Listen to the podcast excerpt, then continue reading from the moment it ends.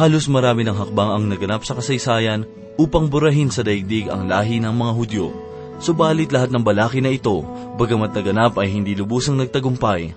Ito po ang mensaheng ating pagbubulay-bulayan sa oras na ito, dito lamang po sa ating programa. Ang Paglalakbay.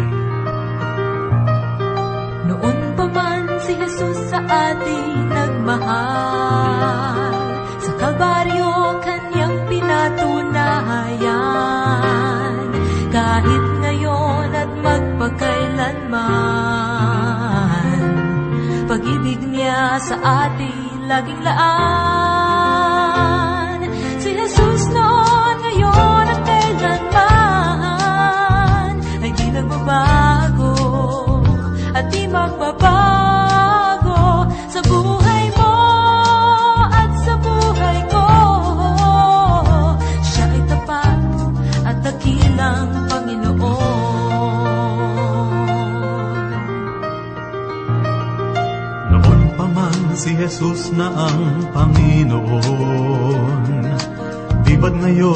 Sa atin din ay gayon. At sa darating mang mga panahon Mananatili siyang Panginoon. Siya'y Panginoon magpakailanman. Siya'y di nagbabago at di magbabago sa buhay mo at sa buhay ko.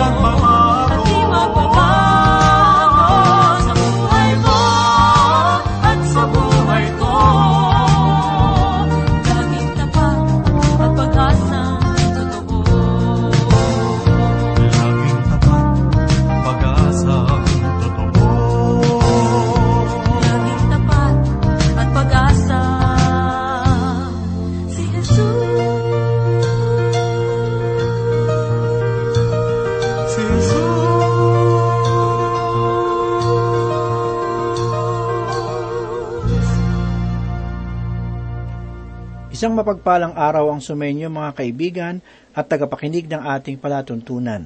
Nawa ay nasa mabuti kayong kalagayan at nakahandang pagpalain ng Diyos. Ako po si Pastor Dan Abangco. Samahan po ninyo ako at tayo ay matuto sa banal na salita ng Diyos. Nawa ang pagpapala ng Diyos ay sumaatin sa mga sandaling ito. Tunay na kaibuti ng ating Diyos sapagkat muli niyang ipinagkaloob sa atin ang mga sandaling ito upang pagbulay-bulayan ang kanyang mga salita. Buo ang aking paniniwala na may panibagong espiritual na pagpapala ang inihanda ng Diyos mula sa kanyang mga salita. Muli ko pong inaanyayahan ang bawat isa sa inyo na muli niyo po akong samahan sa pagbubulay habang ipagpapatuloy po natin ang ating pag-aaral sa aklat ng Malakyas, ikatlong kabanata. Dumako po tayo sa ikaapat at ikalimang talata na nagsasabi ng ganito, Kung magkagayoy, ang handog ng Huda at ng Jerusalem ay magiging kalugod-lugod sa Panginoon gaya ng mga unang araw at gaya ng mga taong nakalipas. Aking lalapitan kayo sa kahatulan. Ako'y magiging mabilis sa pagkasaksi laban sa mga mangkukulam, laban sa mga nakikiapid, laban sa mga nanunumpa ng kasinungalingan at laban sa mga umaapi sa upahang manggagawa sa kanyang sahod, sa babaeng balo at sa ulila, at laban sa nagtataboy sa dayuhan at hindi natatakot sa akin, sabi ng Panginoon ng mga kubo. Una pong binanggit sa talatang ito, ang katagang aking lalapitan kayo sa kahatulan. Ako'y magiging mabilis sa pagsaksi laban sa mga mangkukulam. Sa likuran ng talatang ito ay naroroon ang tungkol sa pag-aasawa ng mga Israelita sa mga babaeng pagano. Ito ay kinamuhian ng Diyos sapagkat naging kautusan ng Diyos sa mga Israelita na huwag silang makipag-asawa sa mga pagano. Sa pamamagitan ng pakikipag-asawa ng mga Israelita sa mga pagano, ay doon pumasok sa kanilang kultura ang mga gawaing kinasusukluman ng Diyos, tulad ng pagsamba sa Diyos-Diyosan, pagtawag sa mga ligaw na espiritu, pagsamba sa demonyo, at mga bagay na hindi kinikilala ang kapangyarihan ng tunay na Diyos. Ipinapahayag sa talatang ating binasa na ang Diyos ay darating upang idatal ang kanyang paghahatol sa mga Israelita. Nang dahil sa espiritual na pagkauhaw, ang mga tao ay iba't ibang paraan ang ginagawa, matugunan lamang ang kanilang pagkauhaw. Ngunit nakalulungkot isipin na ang kanilang gawain ay hindi na ayon sa kalooban ng Diyos. Marami sa kanila na sa halip ay tumawag sa Diyos ay kung ano-anong Diyos-Diyosan ang nilalapitan.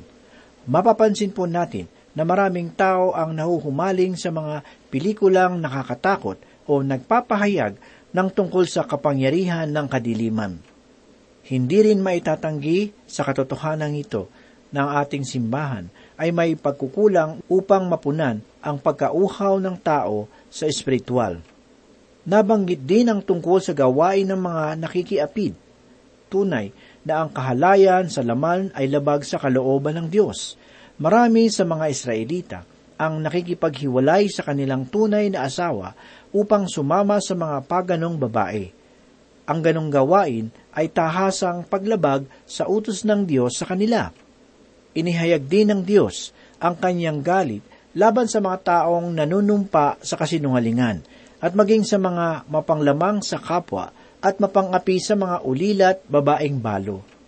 Maging sa mga taong tinataboy ang dayuhan sa kanilang bayan at walang pagkatakot sa Diyos. Kaya't inihayag ng Diyos ang kanyang galit laban sa kanila. Nais lamang ipahayag ng talatang ito ang katotohanan na ang Diyos ay namumuhi sa mga taong walang pagkilala sa kanyang kapangyarihan. Kaya maging sa aklat ng kawikaan ay sinabi na ang pagkatakot sa Diyos ay siyang simula ng tunay na karunungan. Tumako naman po tayo sa ikaanim na talata na ganito po ang sinasabi. Sapagkat akong Panginoon ay hindi nagbabago, kaya't kayo o mga anak ni Jacob ay hindi napapahamak. Tunay na ang Diyos ay Diyos ng paghahatol, ngunit hindi rin maipagkakaila ang kanyang pagiging Diyos ng biyaya. Ang kanyang biyaya ang naging dahilan kung bakit hindi tuluyang winasak ng Diyos ang mga Edomita noong sila'y nagkasala ng labis sa Kanya. Ang Diyos ay nananatiling mahabagin ng dahil sa Kanyang biyaya, sapagkat Siya ay Diyos na hindi nagbabago. Purihin Siya sa gayong katangian Niya. Ngunit Siya rin ay nananatiling Diyos ng paghahatol ito ay dapat katakutan ng mga gumagawa ng kasamaan. Ang kanyang biyayang walang kupas ay isang kaaliwan naman para sa sinumang may pagkilala sa kanya. Inakala nila na kung kanilang isinauli na, ang lahat ay magiging mabuti at magaan na para sa kanila ang lahat. Subalit, hindi iyon ang pinagtutuunan ng pansin. Mayroong pamamaraan ang Diyos ng pagdidisiplina. Isa itong uri ng pagtutuwid subalit wala itong ibinunga. Ang disiplina ay maaaring magpatatag o magpahina sa iyo at ang mga taong ito ay naging matigas at mapait sa ilalim ng pamatok na nasa kanila. Sila ay naging sintigas ng isang pako. Tulad nila ang isang preso na napakawalan subalit walang pagbabago. Lumaya sila mula sa pagkakabihag subalit hindi sila natuto sa aral. Sa katunayan, ay wala nang magawa ang Diyos para sa kanila. Maging Diyos ay ginamit na ang lahat ng paraan upang sila ay maituwid. Nakalulungkot isipin na mula sa lupa ng salinlahing ito ay umusbong ang nakalalasong halaman ng mga pariseyo, saduseyo at mga eskriba na noon ay umiiral nang dumating dito sa sanlibutan ang ating Panginoong Heso Kristo. Ang isang paghimagsik laban sa Diyos na sinlaki ng isang hiwa ay naging isang kanser sa panahon ng ating Panginoong Heso Kristo. Tinangkang pigilan ng Diyos ang pagkalat ng nakahahawang sakit na ito, kaya't ibinigay niya ang walong paratang sa kanila. Ang kanilang mga sagot ay nagpapakita ng kanilang mga pag-uugali. Ipinahayag nila na sila ay walang sala sa bawat isang paratang sa kanila, at sila ay nagpakita ng pagkagulat na sila ay paratangan ng Diyos. Inakala nila na sila ay walang sala. Dumako naman po tayo ngayon sa isang katanungan na ipinahayag ng mga tao sa Diyos. Ngayon ay tatawagin ng Diyos ang mga tao upang gumawa ng isang bagay. Ipinahayag sa ikapitong talata ang ganito, Mula sa mga araw ng iyong mga ninuno, kayo'y lumihis sa aking mga tuntunin at hindi ninyo tinupad ang mga iyon. Manumbalik kayo sa akin, at ako'y manunumbalik sa inyo, sabi ng Panginoon ng mga hukbo. Ngunit inyong sinasabi, paano kami manunumbalik? Ipinahayag nila sa Diyos na, sinabi mo na kami ay kailangan bumalik sa iyo.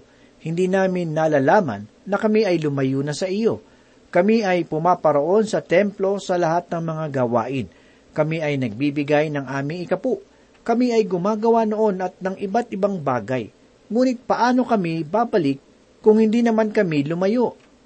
Kaibigan, ang Israel at ang mga relihiyosong pinuno ay lubusan ng nagpakalayo, kaya't hindi na nila nakita ang kanilang tunay na kalagayan. Sa aking sariling pananaw, ay ito ang larawan ng maraming tao sa simbahan ngayon. Ang pagsunod sa mga ritual ay naging kapalit ng katotohanan. Subalit ipinapahayag ng Diyos na kayo ay mangagbalik sapagkat kayo ay lumayo sa akin.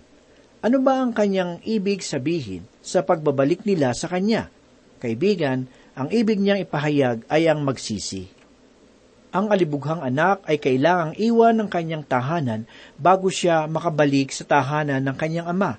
Siya ay isang anak sa lahat ng panahon.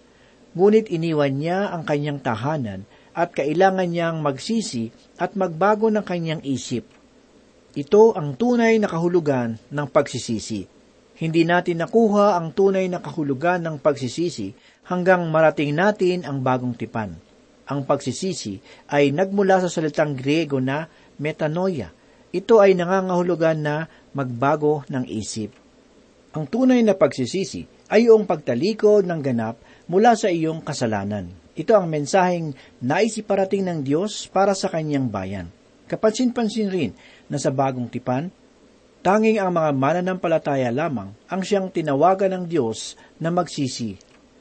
Sapagkat sila na nakalasap ng liwanag ng Panginoon ang siyang nararapat na lumakad sa liwanag. Sila ay nararapat na magbago ng pag-iisip patungkol sa kanilang pamumuhay. Sa mga iglesia na nasa aklat ng pahayag, hindi kailanman sinabi ng Diyos sa iglesia na nasa Esmirna na magsisi ka. Ito ay dahil sa ang mga mananampalataya rito ay mayroong katatagan ng pananalig sa Diyos maging sa kamatayan. Kahit nga ang iglesia sa Philadelphia ay hindi rin nakarating mula sa Panginoon ng panawagan ng pagsisisi sapagkat ang kanilang puso ay mayroong pagmamahal at kauhawan sa salita ng Diyos. Tayo ngayon ay mayroong kaisipan na ang mga hindi mananampalataya ang siyang dapat na magsisi o magbago ng pag-iisip. Ngunit kung kayo ay aking tatanungin, ano ang dapat nilang ipagbago ng pag-iisip? Kailangan ba nilang baguhin ang kanilang mga daan? Tunay na ang pagsisisi ay nararapat rin na gawin ng mga hindi mananampalataya. Ngunit, sa literal na kahulugan ng pagsisisi, sa orihinal na wika ng banal na kasulatan, ang pagsisisi ay mensahe na ipinagkakaloob ng Diyos para sa mga mananampalataya. Ang mga taong ito na tumatanggap ng kaligtasan ang siyang dapat na magbalik loob at magbago ng kanilang mga landas, sapagkat ang mga anak ng Diyos ang siyang karaniwang gumagawa ng mga bagay na hindi nakalulugod sa Panginoon. Ngunit ang sasabihin ng iba, ang ibig mo bang sabihin, Pastor, ay hindi kinakailangan ng mga hindi mananampalataya ang magsisi kung sila ay lalapit kay Kristo? Kaibigan, ang tanging pagsisisi na hinihingi ng Diyos mula sa mga hindi mananampalataya ay nauwi sa isang salita na ang tawag ay pananampalataya. Pansinin natin ang mensahe ni Apostol Pablo sa mga taga-Tesalonika. Si Apostol Pablo ay mayroong magandang ministeryo sa lugar na iyon. Ang sabi niya sa unang kabanata ng unang Tesalonika talatang siya may ganito, Sapagkat sila ang nagbalita tungkol sa amin kung paano ninyo kami tinanggap at kung paanong bumaling kayo sa Diyos mula sa mga Diyos-Diyusan upang maglingkod sa tunay at buhay na Diyos. Nang si Pablo ay pumunta sa Tesalonika, hindi siya nagturo at nangaral laban sa mga pagsamba sa Diyos-Diyusan. Hindi rin siya nangaral ng mga bagay laban sa paglalasing o anumang bisyo ng tao. Ito ang dahilan kung bakit ang pagtugon sa mga ganitong mga kasalanan ay hindi ko gaanong binibigyang pansin sa aking pangangaral. Ang aking lamang sinusundan na daan ay ang salita ng Diyos. Kung ano ang nasusulat, yun lamang ang aking sinusundan. Hindi ako gumagawa ng mga paksa laban rito, kundi hinahayaan ko lamang ang daloy ng banal na kasulatan dito sa ating programa ang siyang gumawa at magbigay pahayag laban sa mga bisyo o maling gawain at kaisipang ito. Ang turo sa atin ni Apostol Pablo para sa ating pangangaral sa mga hindi mananampalataya ay nauwi sa diwa ng pananampalataya kay Kristo Jesus. Pakinggan natin ang sinabi ni Apostol Pablo sa ikalabing anim na kabanata ng Aklat ng Mga Gawa, talatang tatlumpu at isa. Manampalataya ka sa Panginoong Hesus at ikaw ay maliligtas. Sa salitang pananampalataya ay matatagpuan ng hindi mananampalataya ang tunay na kahulugan ng pagsisisi. Kaya nga, kung ating pag-aaralan ang ministeryo ni Apostol Pablo sa Tesalonika, masasabi ba natin na si Apostol Pablo ay nangaral tungkol sa pagsisisi? Hindi. Ang kanyang ipinangaral ay walang iba kundi si Kristo. Ang sabi niya sa kanila, kayo ay tumalikod mula sa mga Diyos-Diyusan patungo sa iisang Diyos. Sa madaling salita, ang mga taga-Tesalonika ay nagsimulang lumakad sa iisang daan. Kaya naman, ipinaliwanag ni Apostol Pablo sa kanila na si Yesu Kristo ay namatay at muling nabuhay para sa kanilang mga kasalanan. Kaibigan, kailangan mo ang pagsisisi. Kailangan mong tumungo sa iisang daan. Sa lahat ng ito, masasabi ko na maraming mga anak ng Diyos ang maihahalin tulad ang buhay sa alibughang anak. Sila ay nagpakalayo-layo ng landas at namuhay ng ayon sa kanilang mga kagustuhan.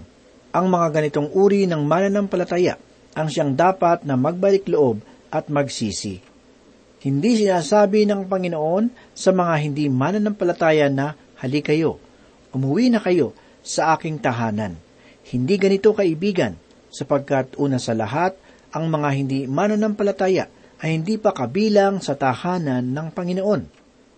Ang panawagan ng pagbabalik loob ay ipinaabot ng Diyos sa mga mananampalatayang nagpakalihis-lihis ng kanilang mga daan ito ay para sa mga mananampalatayang hindi lumalakad sa kalooban ng Panginoon, kundi nabubuhay ayon sa pita ng laman. Ang sabi ng Diyos, magsisi at magbalik loob kayo sa akin mga anak. Gayun din naman, kapansin-pansin na ang alibughang anak ay hindi tumanggap ng palo noong siya ay umuwi sa tahanan ng kanyang ama. Kaibigan, isipin mo ito, ang kulungan ng mga baboy ay hindi kaaya-ayang lugar ang sinumang anak ng Panginoon ay hindi makatatagal sa gayong uri ng kalagayan ng kaluluwa. Ang mahalagang bagay para sa kanila ay ang kumawala sa maruming kulungan ng kasalanan at manumbalik sa maluwalhating tahanan ng kanyang ama. Ngunit kung sino man ay mayroong malaking pagnanais na tumira sa kulungan, masasabi ko na iyon ay walang iba kundi ang mga baboy. Ngunit ang mga anak ng Diyos ay hindi mga baboy, kung kaya't hindi tayo dapat manatili sa kulungan. Nakalulungkot isipin na ang mga Israelita noong panahon ni Malakyas ay hindi naniniwala na kinakailangan nila ang magsisi. Ang sasabihin nila, kami ay dumadalo sa templo. Ang gawain ng Panginoon ay laging puno ng mga tao. Kami ay gumagawa ng mga ritual na sagisag ng kabanalan. Bakit kami dapat magsisi? Ano ang aming pagkakasala? Ito ang mapagmataas na kapahayagan ng mga Israelita at maging ng mga Levita. Ngunit ang sabi ng Diyos, Tunay na kayo ay dumadalo sa aking templo at gumagawa ng mga ritual, ngunit ang inyong puso ay malayo sa akin, at ang inyong buhay ay lumalakad sa dilim. Ang kalagayan na ito ng bansang Israel ay totoo rin sa ating mga simbahan. May mga simbahan na tinatawag na konserbatibo sa kanilang paglakad, ngunit nakalulungkot isipin na ang kanilang buhay ay aktibong kapahayagan ng kasalanan. Ang Diyos ay nagsasabi ngayon sa bawat mananampalatayang lumalakad sa sariling daan na magsisi. Ito ay simpleng pahayag, ngunit nangangahulugan ng malalim na suliranin na mayroon ang puso ng tao. Isang tagapaglingkod sa simbahan ang nagsabi sa pastor na kinakailangang magkaroon ng personal na pagsusuri ang mga tagapamuno sa simbahan tungkol sa kanilang buhay. Sinabi ng tagapaglingkod na mahalagang magsisi tayo sa Diyos at magbalik loob sa kanyang mga daan. Subalit nang ipinahayag ng pastor ang kaisipan na ito sa mga pinuno ng simbahan, gay na lamang ang kanyang pagkagulat nang sinabi ng mga ito na hindi na nila ito kinakailangan. Kaibigan, ang mga pinuno ng bansang Israel kasama ang mga relihiyoso nito ay tumanggi na suriin ang kanilang mga sarili. Ang sabi ng mga paring Levita, O aming Panginoon, hindi namin po kinakailangang magsisi sapagkat wala po kaming nakikitang mali sa aming mga sarili. Kaibigan, sa tuwing ang mga mananampalataya ay may pag-uugaling ganito, ibinubukas ng Diyos ang totoong kalagayan ng tao at ito ay karaniwang masakit na kaganapan. Kaibigan, nais kong malaman mo na hindi kaaya-aya ang pagtutuwid ng Panginoon. Ang aklat ni Malakyas ay tunay na kahanga-hanga sapagkat nangungusap ito ng mga bagay na nasa kaibuturan ng tao. Ito ay nakatutulong sa aking espiritual na kalagayan upang masuri ko ang aking sarili bilang lingkod ng Diyos. Kaibigan, nalalaman ko na ang katotohanan ay masakit, ngunit ito lamang ang maaaring makapagpagaling sa atin. Ito ang dahilan kung bakit hinahangad kong maging matapang at mapagmahal sa pagpapahayag ng katotohanan. Tandaan natin na ang sugat na ginagamot ay mahapdi kapag ginagamot. Gayon din ang puso na may tinatagong kasalanan sa harapan ng Panginoon.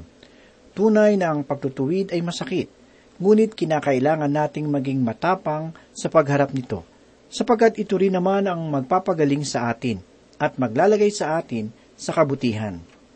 Kailangan nating maging tapat sa Diyos at maging sa ating sarili. Huwag nating dayain ang ating buhay sapagkat tayo rin naman ang mapapahamak kung hindi nating tatanggapin ang pagtutuwid ng Panginoon. Maging bukas po tayo sa pag-ibig ni Kristo. Harapin natin ang ating mga kasalanan at magbalik loob sa Diyos. Si Kristo ay namatay para sa iyong kasalanan. Dinanas niya ang hirap ng Kalbaryo upang ganapin ang kaligtasan sa pamamagitan ng pananampalataya sa Kanya at upang ipakilalang sinakop at pinuksa niya ang kapangyarihan ng kamatayan at maging ang lakas ng kasalanan, siya ay nabuhay na maguli upang ikaw ay magkaroon ng buhay na pananampalataya sa Kanya. Ang sabi ng salita ng Diyos sa ikalabing limang kabanata ng unang Korinto talatang limampu at apat hanggang limampu at pito ay ganito. Subalit, kapag itong may pagkakasira, ay mabihisan ng walang pagkasira, at itong may kamatayan ay mabihisan ng walang kamatayan, ay mangyayari ang salitang nasusulat. Ang kamatayan ay nilamon sa pagtatagumpay. O kamatayan, nasaan ang iyong tibo? Ang tibo ng kamatayan ay ang kasalanan, at ang kapangyarihan ng kasalanan ay ang kautusan. Subalit salamat sa Diyos na nagbibigay sa atin ng pagtatagumpay sa pamamagitan ng ating Panginoong Heso Kristo. Kaibigan, ito ang gawa ni Kristo para sa iyo. Ito ang mabuting balita na dapat mong panampalatayanan sapagkat tanging ang ginawa ni Kristo lamang ang makapagliligtas sa iyo. Si Jesus ang iyong pag-asa at siya rin ang iyong walang hanggang buhay. Ang sabi niya sa ikalabing pitong kabanata ng Ebanghelyo ni Apostol Juan talatang tatlo ay ganito, At ito ang buhay na walang hanggan, na ikaw ay makilala nila na isang Diyos na tunay at si Yeso Kristo na iyong sinugo. Ito ang katotohanang ipinahayag rin ni Apostol Juan sa kanyang unang sulat, Kabanatang 5, talatang dalawampu. At alam natin na naparito ang anak ng Diyos at binigyan niya tayo ng pagkaunawa upang ating makilala siya na totoo at tayo'y nasa Kanya na totoo sa Kanyang anak na si Yesu Kristo. Ito ang tunay na Diyos at ang buhay na walang hanggan. Hindi sa pamamagitan ng mabubuting gawa o dili kayay sa mga seremonya ng simbahan. Ang kaligtasan ay sa pamamagitan ni Kristo, sa pamamagitan ng kanyang kamatayan at pagkabuhay na maguli. Nilubos na niya ang kaligtasan at ito ay nahahandang gumawa sa iyong buhay kung iyong pananampalatayanan ang kapangyarihan ng kanyang kamatayan at ang pagkabuhay na maguli na magliligtas sa iyong buhay. Manalangin po tayo. Panginoon, muli po kami nagpapasalamat sa pagpapala ng iyong mga salita. Muli ito po ay nagbigay sa amin ng kalakasang espiritual at ito po ay nagpatibay ng aming pananampalataya sa iyo at ang mga katotohanan ito ay aming magagamit upang kami ay lumakad ng may kalakasan ng aming kaluluwa. Salamat Panginoon, gawin mo po kaming buhay na patotoo sa aming kapwa. Sa pangalan ni Jesus, Amen. Pag-asa'y narito na iyong makikita. Kung buksan mo lang ang iyong mga mata Mayroong pananampalataya sa Panginoong dakila. Sa Kanya na nagbigay ng buhay mo. Dahil sa Kanyang pag-ibig, siya ang sa atin lumapit